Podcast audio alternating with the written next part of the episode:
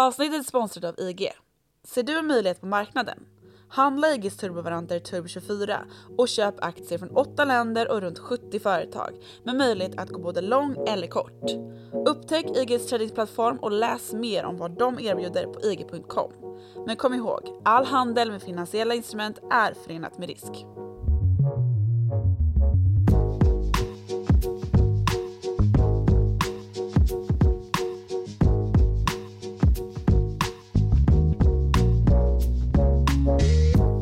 Tesen att bostadsmarknaden är trasig har i många länder kommit att bli ett av få påståenden som kunnat förena parter över den politiska höger-vänster-skalan i ett alltmer infekterat och polariserat debattklimat.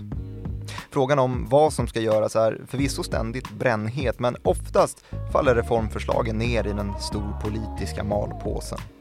Vårens svenska regeringskris kan tjäna som exempel en statsminister avsatt i misstroendeförklaring på initiativ från forna vapenbröder i Vänsterpartiet speglar väl också frågans komplexitet.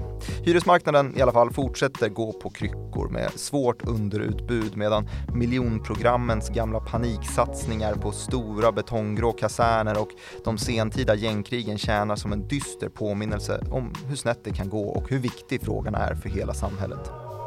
De vidgande klyftorna som följt bostadsmarknadens utveckling går lätt att reflektera i hur priserna på privat lägenhetsägande skenat vidare i innerstädernas till synes konstanta urbaniseringsvåg och med det blivit allt mer oåtkomliga för den som står just utanför. Inte ens en pandemi lyckades välta komplexet. Utfallet blev istället helt tvärtom när covid-19 mot alla prognoser blev en turbo för priserna. Det här är Follow the Money, en podcast om makt, storfinans och börsen av med mig, programledare Martin Nilsson och utrikesredaktör Joakim Rönning. Idag frågar vi oss om det finns något tak för hur högt en bostadsmarknad kan gå, om det finns en lösning på krisen där förstagångsköpare nu sliter sitt hår och om det går att hitta någon historisk tröst bortom den marknadshås som ofta beskrivs som unik. Joakim Rönning, hur har, hur har din arbetsdag varit hittills? Uh, seg, men vilket ödesmättat intro, ja, tack, tack så mycket. Uh, har du någon data på hur högt vi har gått egentligen med den här boprisuppgången? Absolut, i ett sånt här bostadsmarknadsavsnitt skulle jag kunna inleda med att återge morgonens intervjusvar, för jag ställde ungefär den där frågan till eh, Robert Boye som är chefsekonom på SBAB i morse och då bad jag honom just återge hur de historiska priserna har varit eh, på en obestämd historisk tillbakablick och han började 1995 och det kan väl jag göra också och sen dess har eh, egentligen bostadspriserna ökat konstant. De har ökat väldigt mycket sedan mitten av 90-talet eh, fram till egentligen första dippen 2017-18 som man ser på prisgrafen. Just det, det minns man. Ja, det var ju eh, ganska politiskt eh, accelererat genom ett amorteringskrav och ett ganska stort utbud av eh, nybyggnationer. Eh, och sen dess, sen 2017-18, så gick det ganska sidledes fram till coronapandemin som ju eh, möttes av stimulans och eh, raketpriser mm. till följd. Bra att du tog 95 för då tänkte jag gå som den historiker jag är lite längre tillbaka. Hur långt bak vill du gå? Men för det här, den här prisuppgången som du nämner nu, den beskrivs ju ofta som just unik. Mm. Men det är den inte. Nej. Nej. Uh, det finns då en, en historisk genomgång från 1800-talet som gjorts av en uh, doktorand vid Stockholms universitet som heter Claes A.M. Eriksson. Och han har tittat på det här i en studie då där han uh, kommer fram till att det finns klara paralleller mellan den här uppgången som du pratar om sedan 1990-talet till nu och hur det såg ut på andra halvan av 1800-talet då. Mm. Um, det slutade förvisso i en real stagnation som pågick i typ 100 år. Men det var ändå en period då som, som väldigt väl kan återspegla det som har hänt i marknaden sett till prisökningen då, inte rent strukturellt såklart men hur det har uh, rusat på helt enkelt. Men kan du beskriva situationen då? Vad var det som hände på 1800-talet? Ja, vi kan börja med att summera då lite grann att eh, justerat för inflationen så steg bostadspriserna i Stockholm då, eh, ska man väl också vara tydlig med att vi pratar om. Mm från 1855 fram till 1887 med 315 procent. Ja, det är ju det är en mängd. Det blir ju en rätt duktig stegring, men inte så att vi ändå når upp till de här eh, nivåerna som vi är idag, men nästan ändå. För bostadspriserna då som bottnade efter 90-talskrisen när vi hade fastighetsbubbla som sprack och Mm. nyckeln i konkurs, alltså fastighets och finansbolaget Nyckeln i konkurs. Sen dess då så har vi stigit 370% fram till 2017 där de ju sjönk något. Så totalt från 93 till 2020 som den här studien spänner över så har bopriserna stigit med 374%. Så alltså 374% mellan 93 och 2020 kontra 315% mellan 1855 och 1887. Hmm. Ja. ehm, Sammanträffande. Ja, men eh, om jag ska svara på din fråga då så är ju en, en stor skillnad då på 1800-talet jämfört med idag att man ser den prisuppgången som en, en konsekvens av folkmängdsökning, alltså urbanisering och ehm, fler födda barn än um, någonting annat. Så det var ju mer materiella faktorer som spelade in än vi ser idag när vi har reglerat och institutionaliserat jättemycket och gjort det här väldigt komplext då, det här bostadsmarknadsspelet Mm. Med kommunala planmonopol och hyresregleringar framförallt kanske som ställer till det och sen så har vi ju eh, en överhettning då som konsekvens på bostadsrättsmarknaden. Gud, ja, jag var faktiskt inne på, på eh, riksbank.se-sidan som Jaha. faktiskt är rätt schysst ändå och kollade lite bara för att uppdatera mig inför det här avsnittet. Och, eh, ja, reporäntan ligger ju kvar på noll, eh, det Mm. hade vi koll på sedan innan. Men eh, det största är ju de kvantitativa lättnaderna som vi har pratat om ganska mycket tidigare. Du kommer ju ihåg hur debatten var innan pandemin, just det här hur mycket utrymme har vi för att stimulera om det skulle hända någonting. Där låg debatten väldigt mycket. Och det man sa- Orolig debatt. det var en väldigt Ha, orolig kan debatt. vi göra någonting överhuvudtaget var ju ungefär Exakt. diskursen. Eh, och det man hade fingrade på då eh, var ju just att okej om vi inte ska köpa statspapper, trycka upp pengar, köpa statspapper, vad, vad kan vi köpa då typ? Och då var bostadsobligationer någonting som man var så här, ja jo, vi vill ju inte trigga bostadsmarknaden för den är redan överhettad. Spoiler, Ja, det var det man köpte. det var det de gjorde. Ja, och det här var ju då alltså, ska man ju säga, det var ju debatten efter att vi hade sett den här prisnedgången 2017-18, så att vi hade i alla fall fått en liten korrektion ju. Eh, Men även då så tyckte man att oj, det är fortfarande ganska kämpigt det här. Men sen pandemistarten får man väl säga, utbrottet våren 2020, så har man tryckt upp 400 miljarder kronor och köpt Men bostadsobligationer. hörru du, vad är en bostadsobligation då? Kan man undra. Jo, men i det här Försynt. fallet så blir det ju jag tror att det är så att man köper dem direkt från storbankerna, att man investerar, tar över deras eh, bostadslån som storbankerna och andra bostadslåneutfärdare. Exakt, och i, i något led då såklart så när man trycker in nya pengar på en sån typ av marknad så gör man ju att risken för att ge ut den typen av bostadslån går ner och på så sätt så trycks också räntorna ner för storbankerna för de vet att de här lånen kommer ju ändå Riksbanken köpa upp för sina nytryckta pengar. Eh, och det gör ju då att eh, man vill låna ut mer helt enkelt och det har vi sett att man har gjort och det är väl det som har drivit på den här prisuppgången också. Mm, också, precis. För på 1800-talet sa jag att det, det var väldigt mycket materiella faktorer som spelade in. Det är det ju idag också, även om det inte bara är det. Det finns ju det här institutionella då med Riksbankens penningpolitik naturligtvis som en, en väldigt bärande faktor och låga räntor, lätt att låna pengar och billigt att göra det.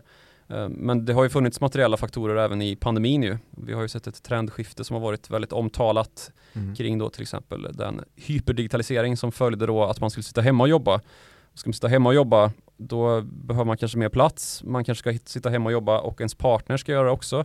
Ska man sitta och klättra på varandra och jobba hemma eller ska man köpa en trea istället eh, så att man har ett arbetsrum eller en fyra så att man har ett varsitt arbetsrum till och med kanske. Mm. Sådana där grejer har ju påverkat och det har ju lett till då att vi har en viss kategori av bostäder som har rusat i värde medan andra kanske till och med har gått bakåt något eller stått still i pris och då pratar vi ju hus och stora lägenheter kontra små lägenheter. Det har ju funnits tider när smålägenheter har gått upp något dramatiskt på grund av då att vi har haft stora utflyttningar, alltså kullar av barn som har eh, blivit vuxna och som ska flytta hemifrån och sådana där grejer och då köper föräldrar en första etta till sina barn då i innerstaden ofta. Och då har det blivit ett, ett tryck i, i den marknaden. Nu har vi ju sett en tillbakagång där och istället då det trendskiftet som jag sa har gått mot större helt Mm. och hållet. Så omsättningen på marknaden i det här bostadsbytandet har ju gått upp och det påverkar ju också naturligtvis. Och jag läste en rapport från Bank of International Settlements här nyligen Och det är ju då centralbankernas centralbanksorganisation kan man säga. Mm. Och i dess, den här liksom pandemireflektionen som görs då så konstaterar man ju att det har varit oerhört positivt för fastighetsägare. Boprisuppgången är inte helt förklarlig ändå av de här pandemieffekterna då som både det som jag sa materiellt då att man har valt att flytta till större eller velat flytta till större och inte heller av räntefall och kvantitativa lättnader. För uppgången har alltså varit ännu kraftigare och det går inte att likställa det då med de här. Man kan inte förklara hela Nej, prisuppgången. de penningpolitiska åtgärderna är liksom inte så stora, även om de är ju jättestora. Men det ligger väl lite i deras intresse att säga. Ja, möjligtvis, men man konstaterar då också att det funnits fundamenta för uppgång i väldigt många länder och det här är ju då en internationell granskning naturligtvis. Mm. Men inte med så här mycket och jag ska också säga då att det, det kanske inte gäller för Sverige även om det kanske känns som att när jag läste den här som att det stämmer in på, på mycket. Men det innebär ju då att en, en potentiell korrektion blir ju tuffare då om en sättning kommer till marknaden och, och säger att nu ska vi ner en liten sväng då blir det kanske hårdare då om trycket har varit så, så dramatiskt uppåt som det har varit i pandemin. Mm. Jag tror väl att det kan bero på det vi var lite grann inne på då att den här omsättningshastigheten har ökat i marknaden att folk har blivit lite lycksökare, lycksökande. Mm. Ehm, um, sådana som har stått lite grann på tröskeln har pushats ut i marknaden då för att kunna få hänga med på den här prisuppgången eller så att säga hinna in i marknaden innan man inte längre kan få um, göra sitt inträde för att det har blivit för dyrt helt enkelt. Man har inte råd med handpenning och så vidare.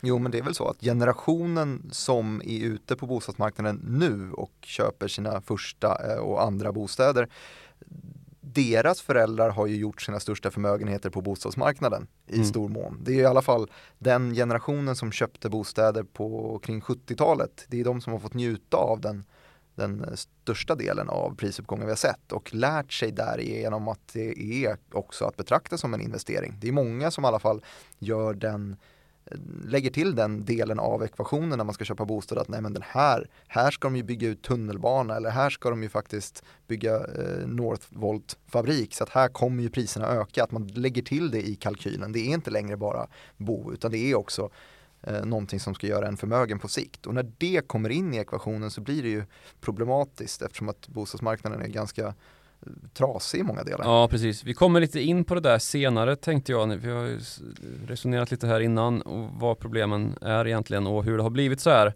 Men eh, vi kan väl ändå konstatera då att det finns flera exempel då på exempelvis Nederländerna och även Sverige där man har eh, infört en del åtgärder då för att, för att liksom kyla av den här, det här investeringscaset för bostäder. Att man ska, ska inte spekulera för mycket liksom Mm. såg vi så sent som i morse också i eh, vårt favoritexempel att gå när man ska se en trend starta eller eh, ska säga vara turboladdad Kina där man då har infört en del restriktioner mot att spekulera i lägenheter till exempel.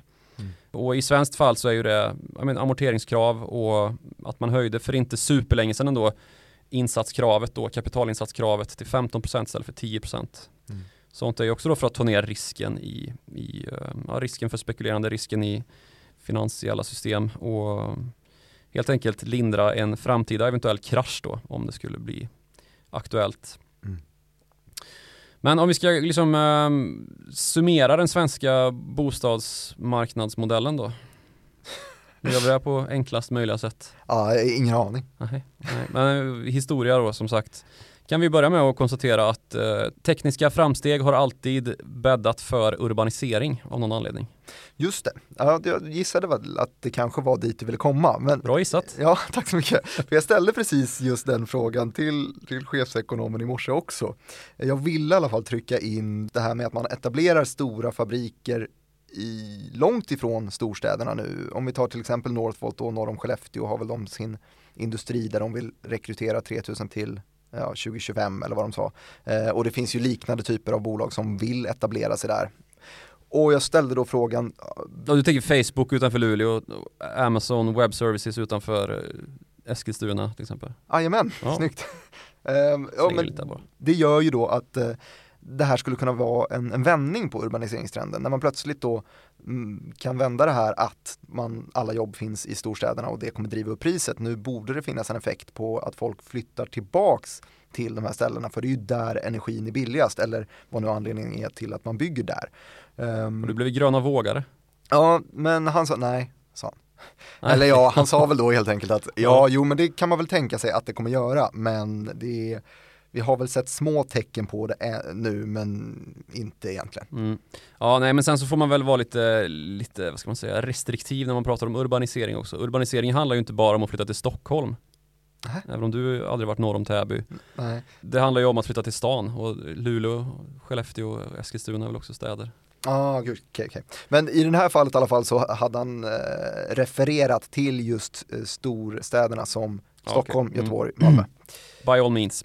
Jo men urbanisering då och tekniska framsteg, då pratar vi om, eh, eller Claes Eriksson till exempel då som har gjort den här studien om den historiska bostadsmarknaden i Stockholm och gjort en jättelång tidsserie då med hjälp av några kumpaner.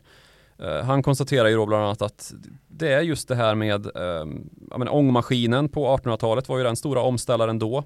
Industrialiseringsmöjliggörare. Eh, Idag har vi ju digitaliseringen och de verkar på ganska liknande sätt urbaniseringen när vi pratar bakåt i tiden som har möjliggjort den industrialisering som ledde till vår första stora urbanisering är ju just den här. 1800-talets eh, industrialisering är det ju vi pratar om naturligtvis och kanske lite tidigare än då till och med när man började med att utvinna kraft och kunna köra industrier helt enkelt, massproducera. Mm. Då har folk flyttat till stan och det här har naturligtvis lett till bostadsbrist och allt mer taffliga förhållanden, lite slumliknande blir det ju ofta. Och till slut så blir det, sätter det igång olika rörelser då i, i eh, det offentliga. Antingen en eh, organisation som till exempel Egna hemsrörelsen kom att bli i Sverige. Där man då gick ihop och bestämde sig för att först då på slutet av 1800-talet att eh, vi ska ju ha våra egna möjligheter att bo och äga vårt boende. Framförallt vad det gäller lantbruk. Och sen så kom den här rörelsen att flytta till stan naturligtvis då när det blev en industrialisering. Och just driva på då om att arbetare ska ha rätten att äga sina egna bostäder. Mm. Sen så har det inte alltid funkat och den här urbaniseringen har ju blivit en utmaning som jag sa, det blir slumlikt och trångbott ganska ofta och det sprids sjukdomar och blir till slut ohållbart och rivningsvågor är ju också en stor del av det pusslet som blir då i marknaden eller i bostadsbyggandets komplex liksom. Och det här har vi ju sett många gånger även på 1900-talet där man har rivit eh, i storstäderna framförallt då i Stockholm och Göteborg, Klara kvarteren i Stockholm och Haga i eh, Göteborg ju. Hur gick det till då? Nej men man bestämde då från kommunalt håll för bostad, bostadssituationen är ju ofta kommunalt. Um, det är så att kommunala aktörer som äger bostadsbolag och sådär. Så då bestämde man sig för helt enkelt att riva ner och bygga nytt. Och det var emot väldigt mycket av vad folket egentligen ansåg var ja, men vad man egentligen ville ha och behövde. Det mm. finns en bra intervju med en gammal kommunalpamp i eh, Göteborg på ja, men 50-talet, 60-talet kanske. Det är när eh, en journalist då ställer frågan är det så att du är helt säker på att det här är en bra idé utifrån vad, vad medborgarna egentligen behöver och vill ha? Och så sa han att ja, det är jag helt säker på. Och så kör de ett inslag då med en, några medborgare i Haga i Göteborg då som gamla Haga. Vackert trähussamhälle där då den, de är rörande överens om att det här vill vi inte alls ha. Vi vill bo som vi bor. Vi känner inte behov av att ha liksom eh, vattenklosett inomhus. Vi kan lika gärna ha utedass på gården och sådär. Och lite lätt översittigt då så säger han ja, de säger det. De säger att de inte vill ha det så här, men det vill de egentligen. Så det har ju blivit en, en eh, väldigt sprängkraftig fråga naturligtvis. Mm. Och um, det kommunala politiska styret har ju alltid haft väldigt mycket att säga till om och de har ju också drivit igenom det. Det finns ju en del av Haga som fortfarande är bevarad. Men Klarakvarteren i, i Stockholm blev helt nerplöjda och ersatta av de så kallade trumpetstötarna som idag är Hötorgsskraporna här, inte så långt från där vi sitter och pratar just nu. Mm. Så det, där har vi ju då liksom ramat in lite grann vad som har legat bakom att vi har den här tuffa liksom politiska miljön att röra oss i. Och som sagt, den här bostadsbristen som ju egentligen alltid blir konsekvens då av urbanisering och allt mer tätt befolkade städer har ju lett till krisartade situationer. Så bostadsbrist är ju ingenting som är nytt för vår tid liksom. Det kan ju som introt också påbjöd konstateras då i form av de miljonprogram som vi, som vi har så stora problem med i våra dagar. Mm. Det är ju ett projekt som togs fram på 60-talet där man då beslöt att vi ska bygga en miljon lägenheter på kort tid. Och då blev det de här hyreskasernerna som står i våra utanförskapsområden idag och våra förorter. Och det är ju vad man i internationella termer på anglosaxiska eh, språkbruk brukar säga är social housing i princip. Social housing är vad man ofta kategoriserar som projects i amerikansk eh, terminologi. Mm. Och projects vet man vad det är om man har sett The Wire till exempel, som jag ser om nu till exempel. Ja, gör du det nu? Ja. Kul. Ja. Jag såg om den för inte så länge sedan. Ja, projects är ju då, vad ska man säga, enkelt utformade bostäder som ingen riktigt har tänkt det långsiktiga kring. Hur ska vi liksom få det här att bli hållbart? Mm. Och det blir ju billiga bostäder. Och typexempel för segregation.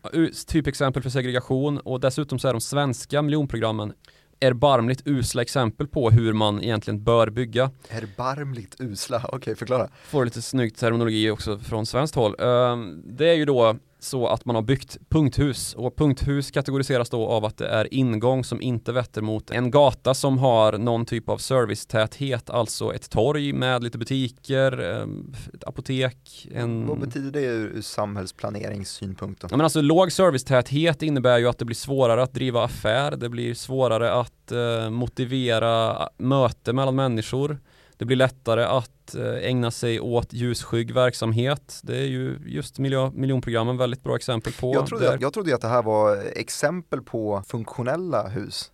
Ja, de är funktionella i, så tillvida att det, det, är lätt att bygga och det är lätt att inhysa väldigt mycket folk. Mm. Men eh, dessvärre så är det ju en, det blir ju en del av en fullständigt horribel stadsplanering liksom. Mm.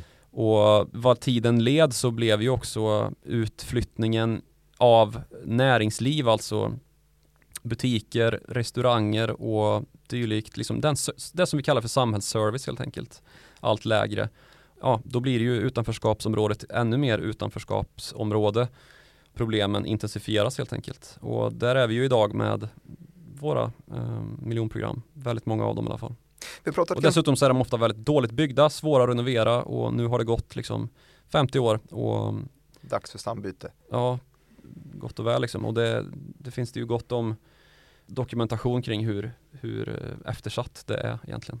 Vi har snackat ganska mycket om hyresrätter nu ju, bostadsrättssidan, alltså det är ju precis som jag sa i introt här någonting som är parti eller blocköverskridande den här eh, trasiga bostadsmarknaden helt enkelt, både på bostadsrättssidan och på hyresrättssidan. Det är väl det lite grann som gör att det blir ganska problematiskt att tänka på det som, som en investering eh, som det ju handlar om när vi kommer till bostadsrättssidan. Just att det här är ju en investeringsmiljö som är extremt utsatt för policyförändringar som kan komma raskt från ja, olika håll. Typ som ett amorteringskrav så har dina investeringsförutsättningar totalt förändrats bara över, ja. över året. Men nu har det ju blivit så här att, man, att de här liksom ojämlikhetsdrivarna som det ju är då, hyresregleringen kan man ju i alla fall hävda eh, och den här eh, kraftiga boprisökningen på, på bostadsrätter då den har ju också accelererats av att hyresmarknaden är så eftersatt på grund av då delvis att vi har brist på lägenheter som beror på hyresregleringar. För hyresregleringarna innebär ju då att vi får inte bygga och ta ut en högre hyra än vad politikerna har bestämt. Och då är det ingen som vill bygga? Nej precis, då blir det ju för dyrt att bygga liksom. Då, då kan man ju inte få sin avkastning då på det kapital man har satt, satt in i bygget liksom. Alltså vad det har kostat att uppföra byggnaden, fastigheten. Mm. Och det här har vi haft sedan slutet på 40-talet för att inte då marknadifiera bostadsmarknaden för mycket. Och vi kommer liksom till varför det kan vara ett problem fortfarande, vi är inte riktigt där än. Men det finns ju då olika sorters aktörer i den här byggmarknaden också ju. Det finns liksom privata köpare av fastigheter som driver i sitt eget eh, bolag. Det finns eh, offentliga som är inom ramen för vad som kallas för allmännyttan ju. Mm och de konkurrerar på samma marknad men inte, det är inte mycket till konkurrens där om man ska vara ärlig eftersom att det är så otroligt dåligt utbud. Det dröjer väl en 12 år i Stockholms hyresrättskö innan man får chansen att ens få en lägenhet och ska man ha en liksom, lägenhet i lite mer centralt läge så dröjer det väl en 30 år. Liksom. Ja men det är ju de, de delarna och vi, för att ge lite kontext också till det här så är det ju ungefär hälften, lite mer än hälften av de som bor i lägenhet som bor i hyresrätt just. Jag kollade Statistiska centralbyrån på det här mm. Eh, precis innan jag gick in och det var 60% 4,4 miljoner lägenheter som är hyres just, mm. vilket är 60% av lägenhetsbeståndet ja. i Sverige. Men sen så har vi ju en andrahandsmarknad också som inte ska förglömmas med dubbelt så höga hyror som eh, i Stockholmsområdet gäller det ska jag säga. Och det drabbar ju de som inte har ködagar och då pratar man ju om eh, sådana som har migrerat till Sverige till exempel. Mm. Det är ju någonting som också driver på den här utvecklingen i våra förorter, det som vi kallar för segregation ju. För det, det drabbar ju dem utan ködagar och har du inte varit i Sverige så har du ju förmodligen inte ställt dig i någon bostadskö någonstans. Och dessutom då så ett problem som man kan lyfta fram ur svarta handeln med, med förstahands hyreskontrakt. Och det, det, är ju också fullständigt dysfunktionellt att vi ska ha det så ju att man ska kunna sälja hyreskontrakt för att ja. man har stått i kö länge. Det har man väl eh, legaliserat bort nu men ja, det finns ju kvar såklart. Mm. Men du, det här kan ju inte vara en situation som är unik för, för Sverige lika lite som eh, du berättade om att den här uppgången skulle vara unik. Så det måste ju se likadant ut i övriga delar av Europa med Ja, på sina håll i alla fall. Uh, det är ju ett, ett samvästeuropeiskt problem kan man väl säga. Det finns ju fläckar av, av godare exempel. Wien till exempel brukar lyftas upp. Ja, det är en ganska hyreskoncentrerad eh, bostadsmarknad. Ja, precis. Mm. Men eh, Tyskland och Berlin närmare bestämt så, så har ju det här gått väldigt långt nu med att man har då upprorisk stämning i stan gällande att hyresnivåerna har ökat så pass mycket som de har gjort här, särskilt sedan pandemin bröt ut. Och det har ju lett till en situation där boendekostnaderna har kommit upp så mycket att folk inte anser sig kunna bo kvar. Och den marknaden ser helt annorlunda ut än vad den svenska gör naturligtvis. Det finns inga hyrestak så det har man då i Berlin framförallt försökt ta tag i från liksom intresseorganisationshåll nu. Mm. Eh, där man organiserar sig och faktiskt lyckades i en folkomröstning i januari få till att eh, majoriteten av berlinarna röstade för att man skulle sätta ett hyrestak och då fryste man plötsligt eh, hyrorna i fem år. Mm. Eh, det här visade sig vara icke-konstitutionellt dock för tyvärr för den här intresseorganisationen. Och så då drogs det tillbaka men kampanjerna har ju fortsatt och där försöker man ju helt enkelt expropriera de här stora fastighetsbolagen som har kommit in och tagit över marknaden och höjt hyrorna. Och, och det man, alltså expropriera kan man också förklara då att det är ju när man äh, återkommunaliserar blir det ju här då, eller återförstatligar äh, en verksamhet eller en marknad. Mm. Så det man vill göra är ju helt enkelt att ta tillbaks Deutsche Wohnen och äh, Vonovia som är de två fastighetsjättarna som, som man har främst då försökt komma åt här i Berlin. Hur, hur går den storyn? Jag vet att du har som utrikesredaktör haft ögonen på Tyskland och Vonovia. Vad är det för företag? Vonovia är ett eh, hyresbostadsfastighetsbolag, vilket långt ord, mm. som eh, Alltså Deutsche Wohnen ingick avtal då med Vonovia om en fusion precis när den här protestaktionen just tagit fart. Eh, då lanserad som en aktionsgrupp som kallar sig för Expropriera Deutsche Wohnen. Kampen står då om att åternationalisera just Deutsche Wohnen som eh, de blev privatiserade 1998. Och det här är ju då Deutsche Wohnen och Vonovia, Tysklands två största hyresbolag, hyresbostadsbolag.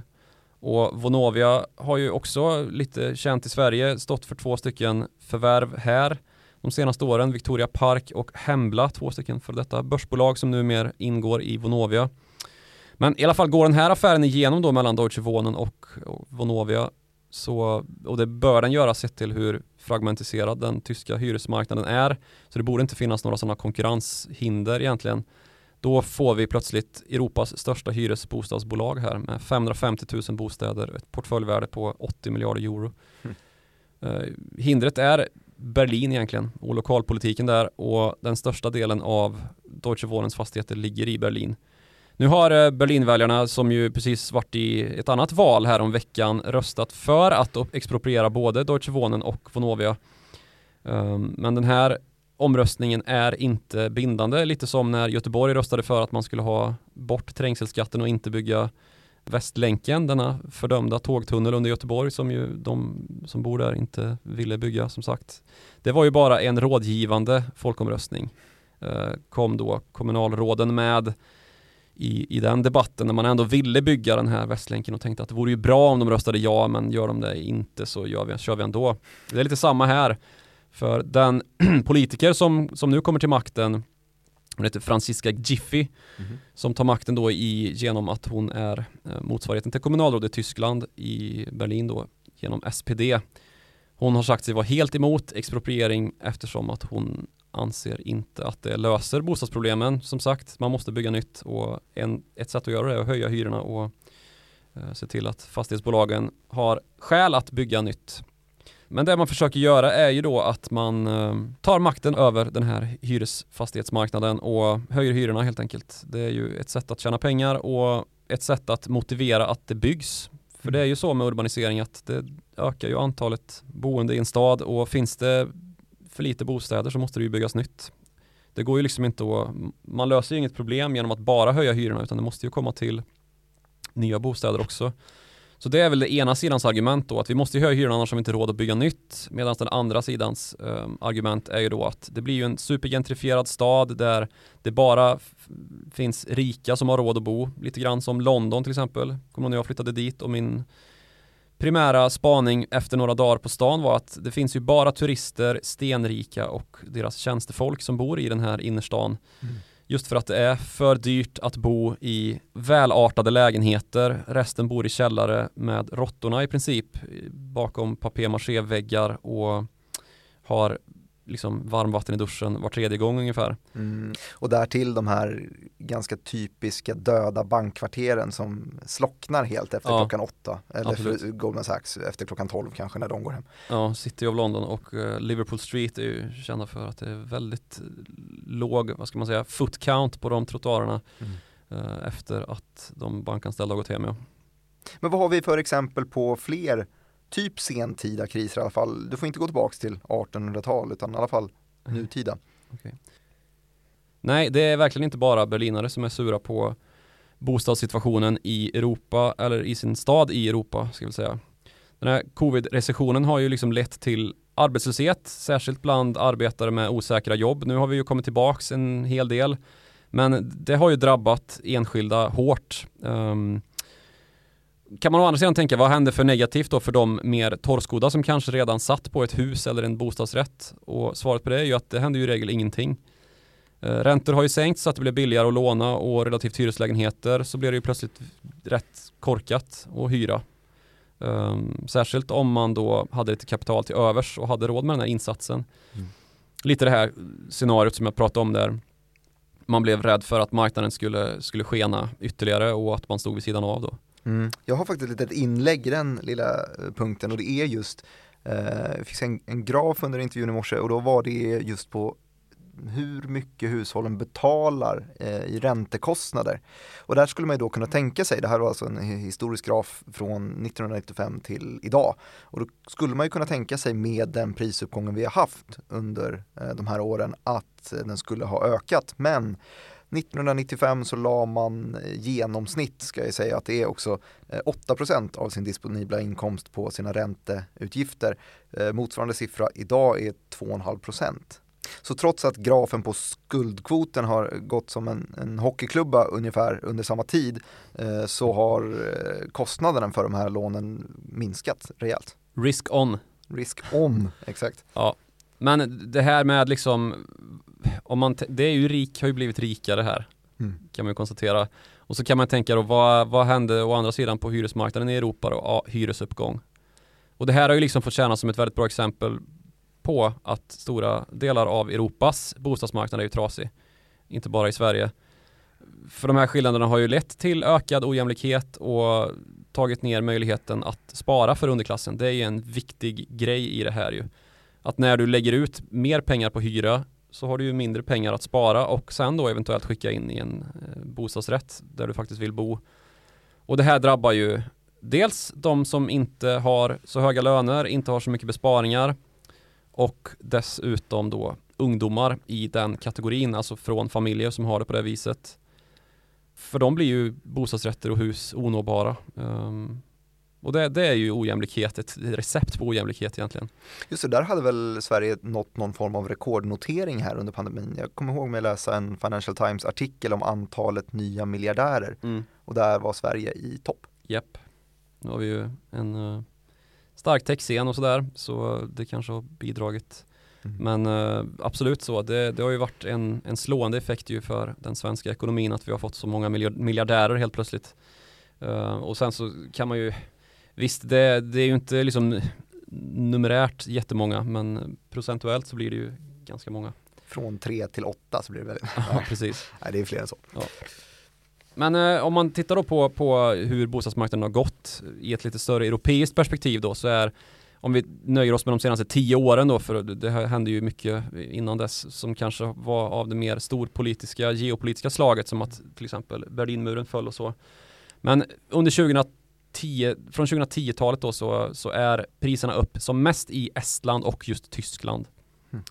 Uh, I Estland är de upp med 130% och i Tyskland är de upp med 80%. Och anledningen till att det skiljer sig så mycket det är att vi har olika utgångspunkter då och därför kanske inte bör dra tillbaka den här jämförelsen så långt, eh, mer än 10 år.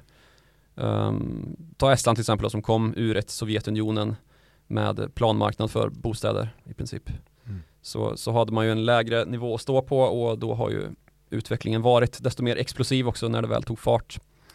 Men om man ska titta på en annan del av Europa då där det finns absoluta problem med det här med att investering har kommit in i bostadsmarknaden som att man behandlar bostäder som en, en investering, en spekulationsvara mer eller mindre. Det är ju Irland. Vad hänt där då?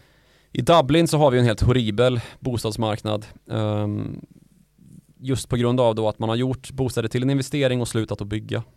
Mm. Man spekulerar upp lägenhetspriser istället och för en liksom viktig del av det är då att det kallas för i, i irländsk folkmun för cuckoo fund, alltså gökfonder. Och det här är då hedgefonder och andra kapitalstarka finansmarknadsaktörer som kommer in och köper loss fastigheter och ganska så nitiskt liksom ser till att driva upp priser på dem.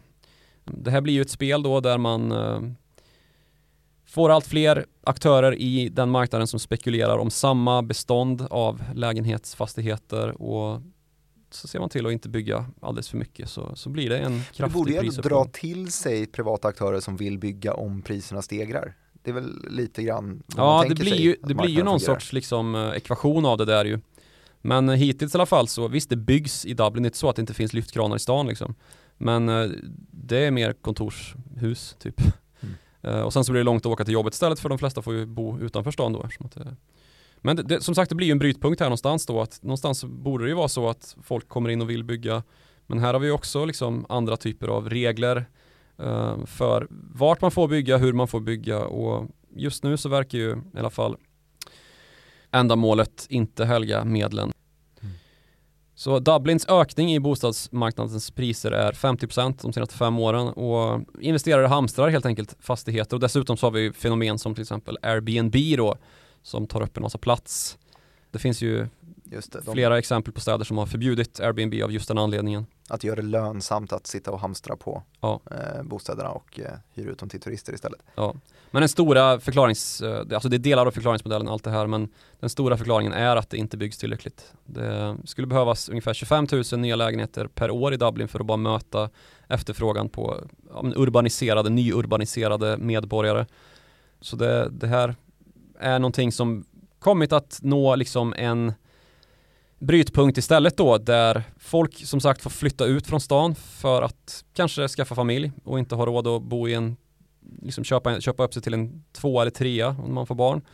Um, och kanske flytta någon annanstans rent av. Och det här kan ju då kanske vara den slutgiltiga brytpunkten för när ett land eller ett system vaknar till då att shit, vi får ju en utflyttning.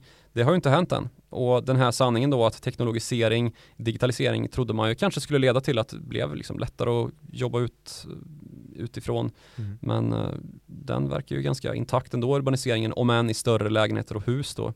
Vi får väl se de närmsta åren då. Det verkar ju som sagt hända mycket. Just ja. kommer tillbaka till Northvolt-exemplet till ja, exempel. Visst. Ett annat alternativ är ju att bygga högre. Just det. det har ju också sina problem med våra strikta liksom, K-märkningar och annat och alltså, man vill ju inte ha att en stad ser ut hur som helst helt uppenbarligen i, i um, kommunhusen som, som ju bestämmer mycket av det här.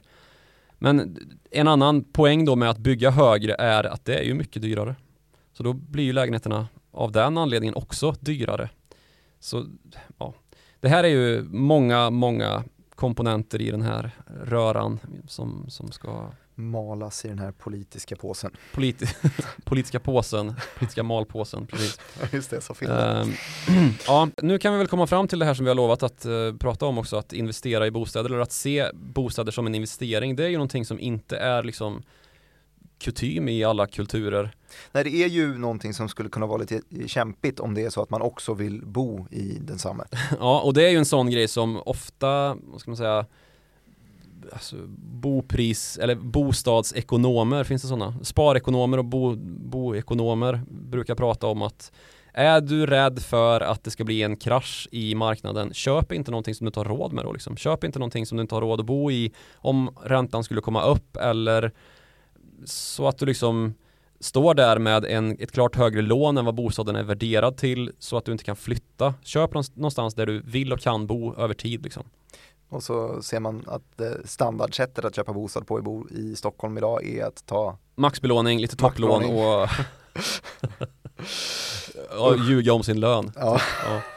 ja lite så. Och låna pengar av mamma och pappa typ. Ja. Gud, ja. Vad har vi för exempel på när det här har hänt tidigare då? Ja men eh, det bästa exemplet på en, en eh, krasch som blev väldigt påverkande för hela världen för, på grund av att man hade spekulerat i bostäder är ju subprime-krisen, alltså det som utlöste finanskrisen i USA 2008, mm. fick Lehman Brothers på fall. Det var ju just liksom att man hade låtit det gå för långt att spekulera i bostäder. Man behövde inte ha ett särskilt fast jobb, en särskilt hög lön för att kunna ta de lån som hade packats om och um, distribuerats över marknaden då av flera av våra största banker och då pratar vi amerikanska banker och banker som är aktiva där. Deutsche Bank är ju en sån till exempel. Mm. Just det, det är sådana här sagda bostadsobligationer i princip som ja, kastades precis. ihop till ja. i olika riskgrupper. Komplexa och... derivatinstrument som man kunde handla med och, och, det var ju en inbyggd risk där som man inte i, liksom, man sket i att kalkylera den i princip och spelade bort, det, det blev som ett, ett bostadskasino mer eller mindre. Och sen så blev det ju då att man eh, till slut satt med en massa säkerheter, alltså de här obligationsinnehaven. Um, och så brast bubblan och det underliggande värdet i de här obligationerna, alltså det som pantsats mot värdet i obligationerna kan man säga. Alltså fastigheterna var inte värda någonting i princip. De var värda mycket tills att det var hundratusen av dem som skulle säljas samtidigt. Ja, precis. Och det här är ju kanske liksom det bästa exemplet på hur en marknadsdriven bostadsmarknad gått för långt. Liksom. Mm.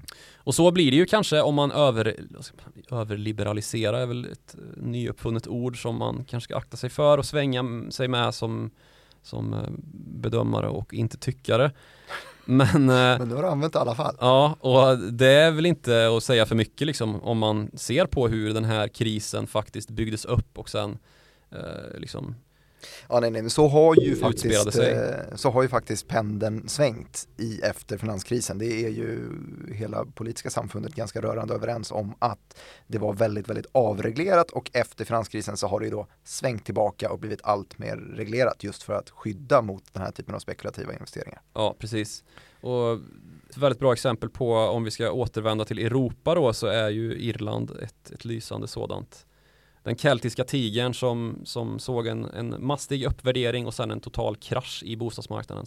Men har vi något exempel eh, Joakim på, på någonting positivt vad gäller bostadsmarknaden? Någon måste ju ha lyckats eller? Ja, det finns faktiskt ett, ett, lysande exempel. Vi sa Wien nyligen, där man har en väldigt stor andel hyresfastigheter, ett tungt kommunalt eh, inflytande där man har liksom bestämt hur man ska göra och lyckats då få till det på på ett hållbart sätt. Men ett ännu bättre exempel som kanske kan vara tjänligt för en ska man säga, ett skolboksexempel på hur man borde ha gjort eh, för länge sedan i västvärlden är ju Singapore. Vad har de gjort? Alltså Singapore blev fria från sitt brittiska kolonialstyre 1959. Då hade urbaniseringen redan börjat bli ganska kraftig. Under 50 år ungefär så hade det varit på det viset. Alltså från att ha varit några hundratusen som bodde i stan början på 1900-talet så var det plötsligt miljoner liksom. Befolkningen hade fortsatt att stiga efter andra världskriget så eh, den här trångboddheten och slumlikheten i stan kom ju att bli väldigt, väldigt svår och det var helt enkelt inte så att man hade så mycket att bo i när stan dessutom hade varit igenom ett krig. Omkring 10% bodde i allmännyttiga bostäder, alltså som ägdes då av staten eh, i Singapore. Och då kom man då fram med ett reformprogram när Singapore plötsligt då blev fritt från kolonialstyret. Och det man gjorde då var att upprätta en myndighet som var särskilt avsatt för att fixa till det här, att folk skulle ha någonstans att bo. Man såg det som liksom fundamentet i, en, i ett land är ju att medborgarna har någonstans att bo. Dessutom så hade man ju en, man har ju en väldigt, vad ska man säga, det är ju en smältdegel Singapore. Det är ju väldigt mycket kineser som bor i Singapore. Eller av kinesisk härkomst ska man väl säga. Och så finns det malajer då som, som är um, släktingar till de som bor i Malaysia. Och så har vi indier, en betydande minoritet av indier. Och då såg man ju då här att det finns egentligen kanske ingen riktig singaporian utan en massa andra folk som här håller på och smälts samman liksom. Och det man gjorde då var att sätta fokus då på att för att få en singaporianskhet så behöver vi se till att de som bor här också äger någonting av landet. Alltså att man äger sitt eget, att man har sitt eget hem och kallar det för just sitt hem, att man inte hyr av någon annan utan att man, man har köpt sin egen bostad. Såg som en, en viktig del i den, i den eh, strävan då. Och den här myndigheten då gavs eh, särskilda rättigheter att eh, driva igenom ganska tuffa reformer och likt som den här aktionsgruppen i Tyskland nu vill göra då så, så såg man till att återinskaffa väldigt mycket mark som det var frågan om då, då till staten för att man skulle kunna bygga. Sen så ganska så rätt i tiden så en ganska så tragisk händelse förvisso. För det var då ett bostadsområde, en slum där det inhystes stora delar av stadens befolkning kom att brinna ner. Och då fick man ju också stor anledning att, att eh, bygga helt enkelt. Så det blev ju en väldig fart på det här och på fem år så byggde man bostäder åt en fjärdedel av landets befolkning. Och det löste ju bostadsbristen helt och hållet där och då egentligen. Men så såg man ju då till skillnad från hur vi gjorde här i Sverige att det här är ju ett program som kommer behöva underhållas. Så under 60-talet så gjorde staten en rätt intressant grej med att införa ett system då med avsättningar lite som pension fast till bostadsutgifter, alltså varje medborgares bostadsutgifter. Mm. Så varje medborgare har sedan dess en peng att nyttja till bostadsköp. Och det här ledde ju i sin tur då till att man kunde fortsätta bygga med fokus på att medborgarna skulle äga sin egen bostad för det fanns alltid en efterfrågan. Och ett helt annat system för public housing upprättades ju här då att man eh, fick köpa genom allmännyttan under vissa kriterier. Alltså man fick köpa från kommunen Singapore stad men under vissa kriterier. Du fick inte spekulera utan du var ju tvungen att uh, låta husen byggas. Du fick beställa en, en fastighet, en lägenhet och så fick du låta huset byggas under de år som det krävdes. Men då blev det också till mycket högre standard än våra och dessutom en bra bit under marknadspris. Det var en finess då. Eh, så att det var subventionerat på vissa sätt och att man fick komma in då med sin egen insats också. Och sen som en viktig komponent i det här så fanns det också ett krav på integration i de här lägenhetshusen. Liksom, visst, det är problematiskt på sitt sätt men, men det har verkligen tjänat Singapore väldigt, väldigt väl. För här finns det alltså kineser, malajer och indier som måste samsas i sina kvarter och sina, sina lägenhetshus. Vilket ju är liksom raka motsatsen till det vi gjort här i Sverige där det har blivit en, som en konsekvens då att boendenöjdheten är jättelåg, segregationen är jättehög, kriminaliteten är jättehög. Alltså i Singapore så är boendenöjdheten i de här projekten 90% till, i kontrast till hur det har blivit i Europa och i USA. och bostaden ses dessutom inte som en investering utan eh, som, som ett, en plats där du ska bo helt enkelt. Mm. Och sen så får du inte sälja lägenheten inom de första fem åren från det att du har fått den. Vilket också drar ner trycket i marknaden och på omsättning i, i bostadsmarknaden. Så kan man fråga sig, kan vi göra så här i Sverige då nu för att lösa hela problemet? Kan vi det? Nej, det, det krävs ju lite för hårda tag kanske så det är väl tveksamt om man skulle kunna göra det. För det här har ju skett från en, en väldigt mycket lägre nivå ju. Som sagt så, så var det väldigt mycket nyinflyttade som bodde i slum och var rätt missnöjda med det naturligtvis. Mm. Och staten har ju därefter tvångsköpt land och uppfört projekt efter projekt. Och men tänk om det skulle hända i Sverige nu. det skulle bli ett hyfsat, hyfsat liv i eh, den politiska luckan om man säger så. Mm. Om man började konfiskera land eller vad heter det, eh, expropriera land. Så Singapore agerade ju på, på förhand liksom. Singapore var ju inte mycket till liksom handelsmecka när det här programmet liksom Så att sjösattes. de är liksom ett exempel på att det går att lyckas och de löste ekvationen precis där och då. Men sen De dess... var ju framåtblickande då, så vi får väl ta fasta på vart vi är nu och se framåt, precis som de gjorde. Hmm. Kan man säga. Så vi kan inte börja tänka på sånt här först nu liksom och tänka att, ja men fan, kolla på Singapore, vad de gjorde, så gör vi. Kopiera dem. Ja, nu har vi sett liksom, ja, vilken avskyvärt låg samhällsservice det blev i de här utanförskapsområdena och tänka att, ja men det där stryker vi ett streck över och gör som Singapore. Då får man ju också resa tillbaka i tiden till, ja, 50-talet. Eh, och det kräver ju också en auktoritarianism som det heter. Och den vill vi ju inte ha. Eh, alltså, Singapore är ju idag ett, ett, eh, en demokrati. Men det är en demokrati där det ledande partiet då, People's Action Party, har varit i makten, vid makten i 70 år snart. Ah, okay. Och det är dessutom en, en teknokrati där man inte har det här, ja men olikt många andra länder i regionen så har man inte haft liksom ett totalitärt styre på det sättet att man har haft en militärdiktatur eller en monarki som har härjat eller kommunism å andra sidan då i Vietnam och Kambodja och Laos till exempel. Utan man har haft det här partiet då som har bidragit med stabilitet, man har trott på teknokratin liksom, för det är ju mer en teknokrati än en demokrati egentligen om man ser till att liksom folket och det här partiet som ju i princip har blivit liksom regeringens ja, ande helt enkelt. Det finns inte så mycket alternativ till det. Man har växt tillsammans egentligen och det är ju en, en kontext som vi inte har någonstans i, i Västeuropa eller USA liksom så det blir svårt. Men om man ska tro på vad prognoserna visar just nu i alla fall för Sverige så lutar det ju åt, men de har ju alltid fel, att eh, priserna blir oförändrade, att den här rusningen i alla fall är, är stoppad. Ja, För det är i alla fall vad, det eh, är ju någonstans där konsensus ligger. Att, att liksom, men det känns som att den här eh, konsensus har legat där i ganska många år också, att ja, men ungefär här, nu går det inte att eh, priserna stiger något mer. nej Eh, precis, om man kollar på liksom prognoserna för hur, hur det skulle gå här i covid-tiderna så, så var det ju just det här som vi sa då att man trodde kanske inte att det skulle finnas så mycket mer liksom eh, torrt krut, så mycket mer verktyg att nyttja sig av i verktygslådan som centralbankerna äger, men det blev ju precis tvärtom ju. Man trodde kanske på en liten sättning och att var, allting var ju helt beroende på arbetsmarknaden sa man ju om vi får massarbetslöshet så blir det väldigt blodigt. Mm. När folk inte kan betala sina räntor och amorteringar och till slut får typ utrymma och vi har tomma lägenheter helt plötsligt. Det är ju motsatsen till hur det blev liksom. Ja, det blev ju istället så att man satte in så ordentliga stimulanser för att man var så rädd för att det skulle hända så att man triggade världens uppgång istället för Mm. priserna. Men nu i alla fall så ligger konsensus kring att bostadspriserna kommer kanske klättra upp lite grann eh, under de närmsta åren och sen så sätta sig lite eh, 2023-2024 Mm. enligt SBAB i alla fall vad han berättade för mig i morse.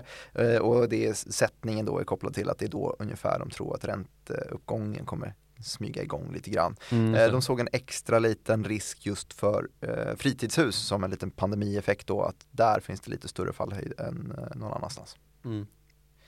Ja men någonting som jag känner lite aber inför är ju, kan man känna aber? Men det, det kan väl du göra? Ja jag får göra det nu. Det är ju den här generationsfrågan. Alltså i princip allt har ju blivit billigare i vår generation om man jämför med, med våra föräldrars generation. Pizza. Pizza, eh, inte. Det fanns inte. Nej. Men eh, alltså tänk typ eh, flygresor Just det. billigare. Ehm, och det är ju, alltså Bostäder har inte blivit billigare. Det är väl, det är väl en, en av de fåtal grejer som in, absolut inte har blivit billigare och det är ju kanske förändrad urbanisering som har lett till det här. Men det gäller ju inte överallt. Det finns ju avfolkningsbygder så det står härliga till i där jag är ifrån, Värmland till Mm. exempel. Många sådana deppiga samhällen där, där liksom de öde dansbanorna och folkparkerna som en gång sköt av liv nu ekar tomma som gravgårdar. Och folk har ju liksom i regel flyttat till storstäderna och drivit upp efterfrågan där. Samtidigt som du kan köpa en villa i de här avfolkningsbygderna för några hundratusen liksom. Och singelbostäderna är ju en annan fråga då som, som vår generation tampas med mer än vad, vad för, alltså tidigare generationer har gjort. Det har blivit liksom en realitet att väldigt många skiljer sig. Det finns väldigt många singelhushåll. Vi är världens ensammaste land helt plötsligt. Eller det kanske vi har varit ett tag, jag vet inte. Men vi är i alla fall världens ensammaste land. Det finns fler singelhushåll här än någon annanstans. Det leder ju också till liksom att fler lägenheter måste ut på marknaden för att alla ska kunna bo där de vill liksom. Men det skulle ju också kunna peka på att det är en ganska funktionell bostadsmarknad, att folk har möjlighet att bli ett singelhushåll. Om vi Ja, fast det drar har oss tillbaks till Irland till exempel så är det ju att man bor hemma tills man är 40 istället. Ja fast det har man ju inte heller liksom. Det är ju en sanning med modifikation. Visst att de flesta som har ett jobb löser väl det liksom. Men det finns också väldigt många exempel på att man får bo kvar med någon som man har, inte är tillsammans med längre på grund av att man inte har någonstans att flytta liksom.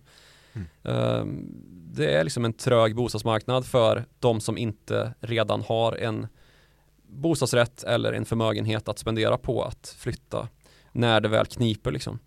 Och det är en situation som vi inte såg längre tillbaka. Fram till 2003 tre så, så var det inte att kategorisera läget som en kris. Och om man går tillbaka som liksom till våra far och morföräldrars tid så, så var det ju i princip att gå in i närmaste hyresfastighet och fråga vem som ägde byggnaden och, och ringa och fråga vad, vad man kunde förhandla hyran till. Och då pratar vi innerstad Stockholm trots den urbanisering som skett då. Så det, det är en, eh, ett eh, ska man säga, generationsunikt läge som vi står i just nu och vad det kan få för konsekvenser kanske är intressant att spekulera om i ett annat avsnitt men, men det, det är naturligtvis så att det får ju konsekvenser för hur vi lever våra liv. Mm. Och det får ju precis det som jag har eh, nämnt någon gång tidigare i avsnittet också, just den här konsekvensen att det krävs politiska beslut för att reformera bostadsmarknaden. Mm. Eh, det är någonting som alla partier håller med om. Precis, men samtidigt så är ju riksdagen så splittrad att det går inte att fatta sådana beslut när man, när man har under 50% av riksdagens stöd i en regering. Så det skulle ju behövas en blocköverskridande överenskommelse som aldrig kommer till stånd och det, eller en, en 50% plus majoritet i regeringsställningen och den är, verkar vi ju vara ganska långt ifrån. Så det är ju bara en av de här frågorna som, som är på tal om malpåse eller surdeg ska man väl snarare kalla det. Alltså bostadssituationen, eh, pensionssystemet, eh, ja, några till sådana frågor som, som verkligen skulle behöva infrastruktur i en sån också. Mm. Som skulle behövas eh, de här blocköverskridande överenskommelserna som, som är väldigt svåra att få till och som gör att vi står still medans totalitära samhällen som Kina till exempel går fram i den ledden i alla fall. Mm. Vill man tycka till i den här bostadsdiskussionen så kan man göra det på jag follow.direkt.se. Det Det tror inte jag av det heller. Man kan också använda sig av kommentarsfältet här på Youtube, ni som kollar därigenom. Eh, ni som kollar via podcastplattformarna, passa på att klicka fem stjärnor och kanske skriva en recension. Det tycker Joakim Rönning är jättehärligt. Honom når ni specifikt på snabel Joakim Ronning på Twitter och mig når man på snabel direkt Martin. Och vi båda har som gemensamt att vi är väldigt glada att ni har lyssnat och vi hörs igen om en vecka.